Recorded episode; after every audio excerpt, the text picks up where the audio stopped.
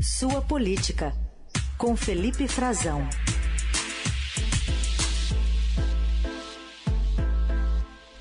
Tudo bem, Frazão? Bom dia. Oi, Carol. Bom dia para você. Bom dia, Raicen. Bom dia. Bom, Frazão, queria te ouvir sobre como o Brasil tem figurado nessa questão envolvendo a relevância né, diplomática nesse conflito entre Ucrânia e Rússia. A gente tem essas notícias meio, né, enfim, não, não transbordam muito para a área internacional, que é, por exemplo, o governo dizendo que não pagou as despesas do, do Carlos Bolsonaro na, na viagem à Rússia, mas também, enfim, não sabe dizer quem pagou. Mas quando a gente fala da relevância mesmo do, do país nesse contexto internacional, como é que é, o país e o presidente Bolsonaro estão sendo vistos? É, Carol, engraçado que você fala isso sobre o Carlos, porque certamente ele, quando ele viaja com o pai no, avi no avião presidencial e dorme, como ele disse na, na viagem, no quarto do presidente, não há despesas extras, né? O governo está falando é sobre isso. Do vereador Mas, federal, é, né? Exatamente. Então, assim, há outras despesas que ele possa ter é, feito, né? De alimentação, deslocamento, o governo federal diz que não é com ele. Tudo bem, mas o governo sempre dá essa resposta, para deixar isso bem claro aqui para o nosso ouvinte.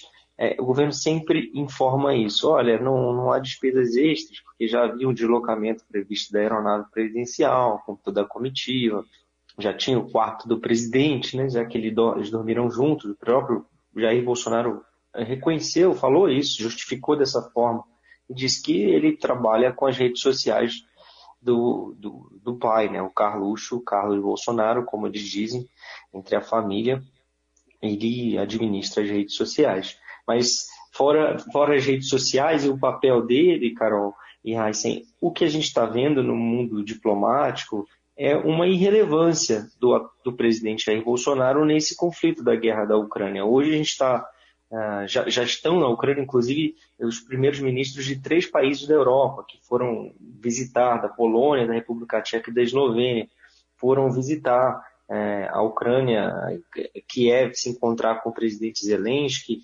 uh, em meio aos bombardeios, enfim, com um ataque russo rolando e, e tendo ainda também uma retomada de, de negociações, de conversações hoje pelas duas partes, pela Rússia e pela Ucrânia mas é simbólico os países que estão indo lá, a primeira visita de mais alto nível é, político, é, que são países é, do leste europeu, países que potencialmente são diretamente, serão diretamente afetados pelo conflito. E essa, essa é uma das razões que diplomatas da Europa, das potências dos Estados Unidos, das potências ocidentais têm explicado, Carol, para a gente por que o Brasil não é tão relevante porque não é tão diretamente afetado por esse conflito. Está fora dos grandes esquemas, dos grandes é, é, arranjos multilaterais que estão mais envolvidos no conflito. É lógico que tem repercussões, a gente está vendo os percalços que o Brasil, todos nós estamos passando, né, e o governo, sobretudo, agora tentando controlar a inflação,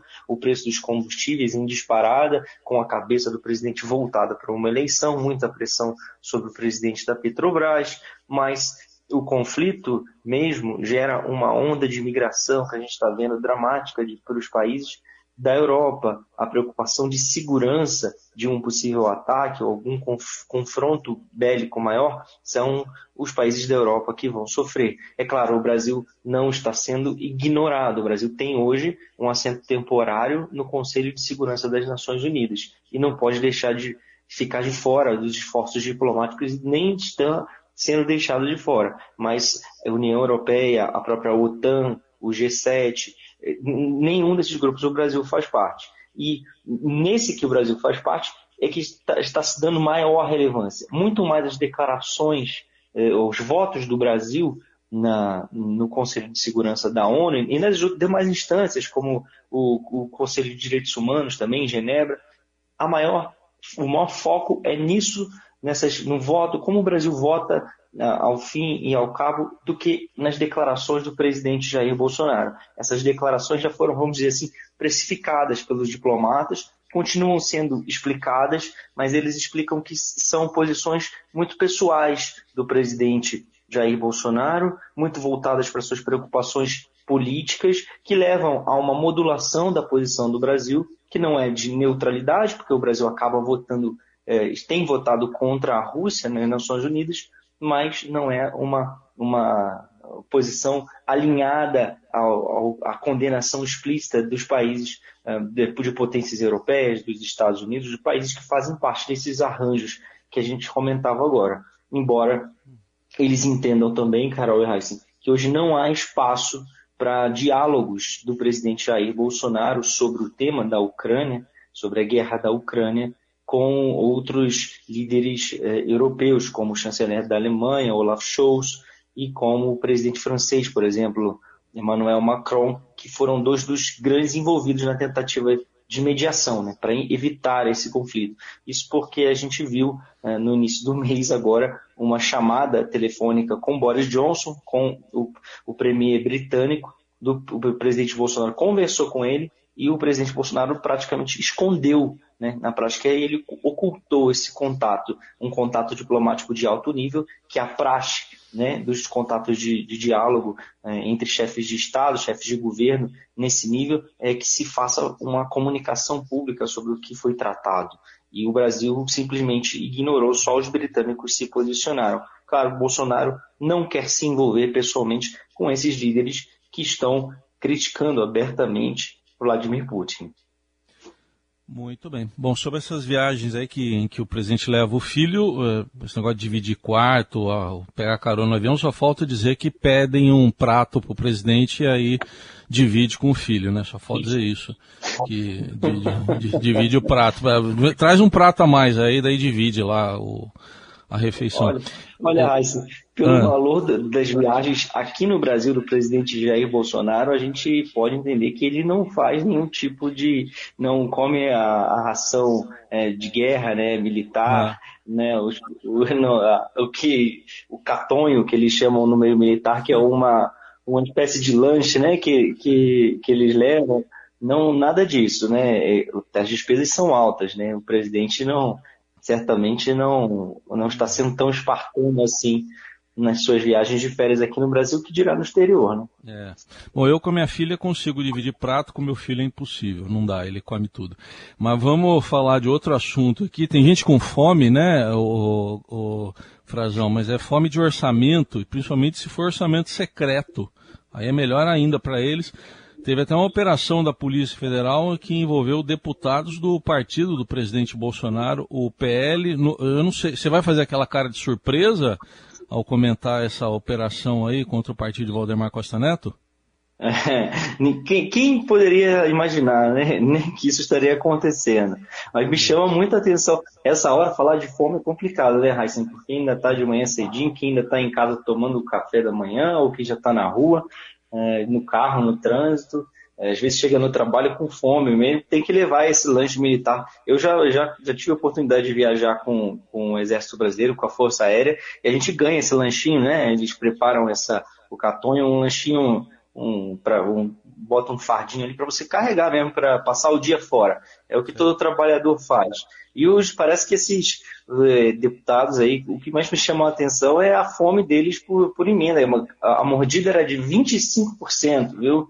Era um, um, um percentual alto, Heisen, muito alto, do que eles repassavam, segundo a Polícia Federal, para estados e municípios. É engraçado, me chama muita atenção, acho curioso a gente ver o, a deflagração dessa, dessa operação já numa mais uma fase, isso já vem sendo investigado desde o fim do ano passado. Assim, me chama a atenção que no ano passado a gente é, noticiou no Estadão o, a realização de uma dessas operações e uma admissão por parte de um ministro do governo, ministro Wagner Rosário, de que havia uma investigação sobre esse esquema de venda de emendas parlamentares. Ficou conhecido assim, é quando deputados e senadores eles mandam o dinheiro do, do orçamento federal da União para algumas prefeituras para receber, só para receber um dinheiro em troca né, para alguns atores é, muito obscuros. E a Polícia Federal está dizendo que são lobistas, são empresas de fachada que,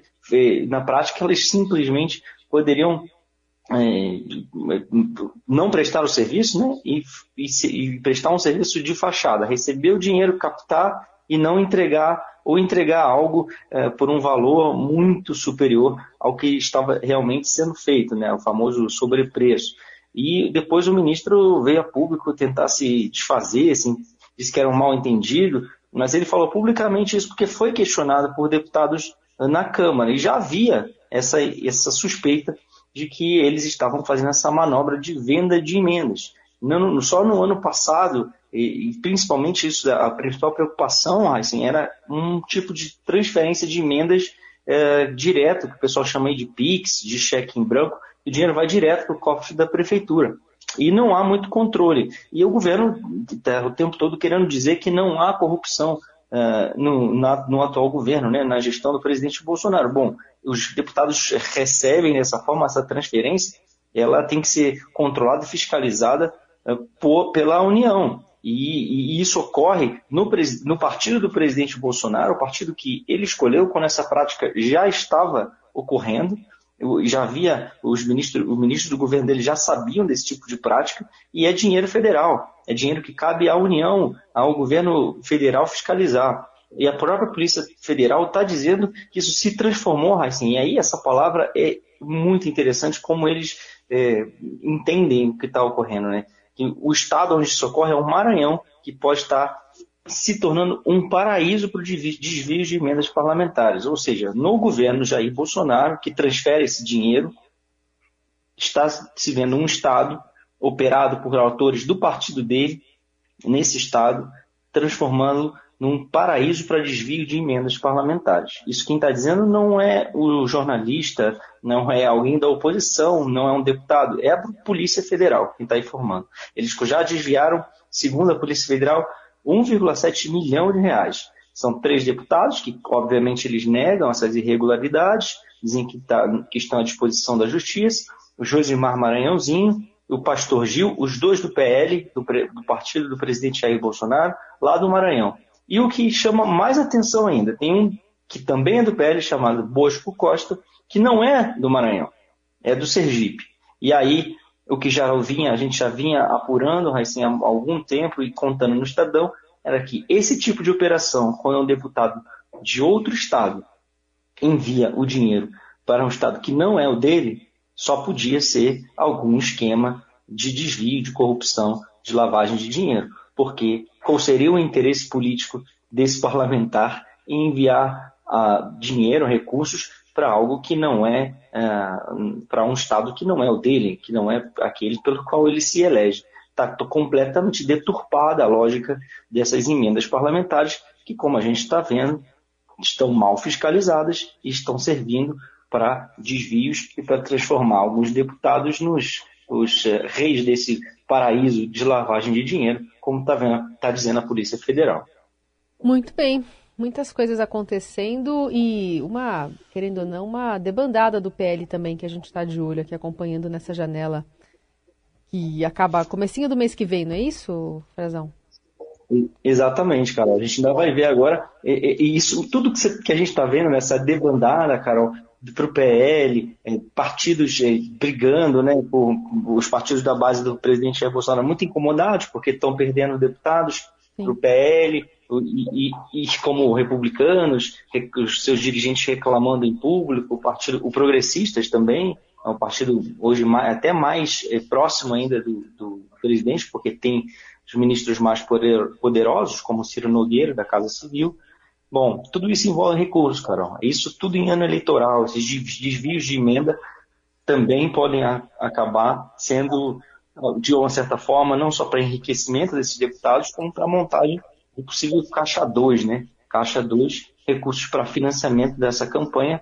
E como a gente viu, apesar dessa disputa de por deputados envolver diretamente o tamanho do cofre de cada partido hoje e no futuro, vai ter um impacto direto, há um interesse muito grande dos políticos ainda em receber é, recursos privados do próprio presidente, fazendo uma série de reuniões no Palácio do Planalto com o pessoal da pecuária, os ruralistas, né, produtores de gado aqui do Brasil, que estão dispostos a doar recursos para a campanha dele, para a campanha presidencial.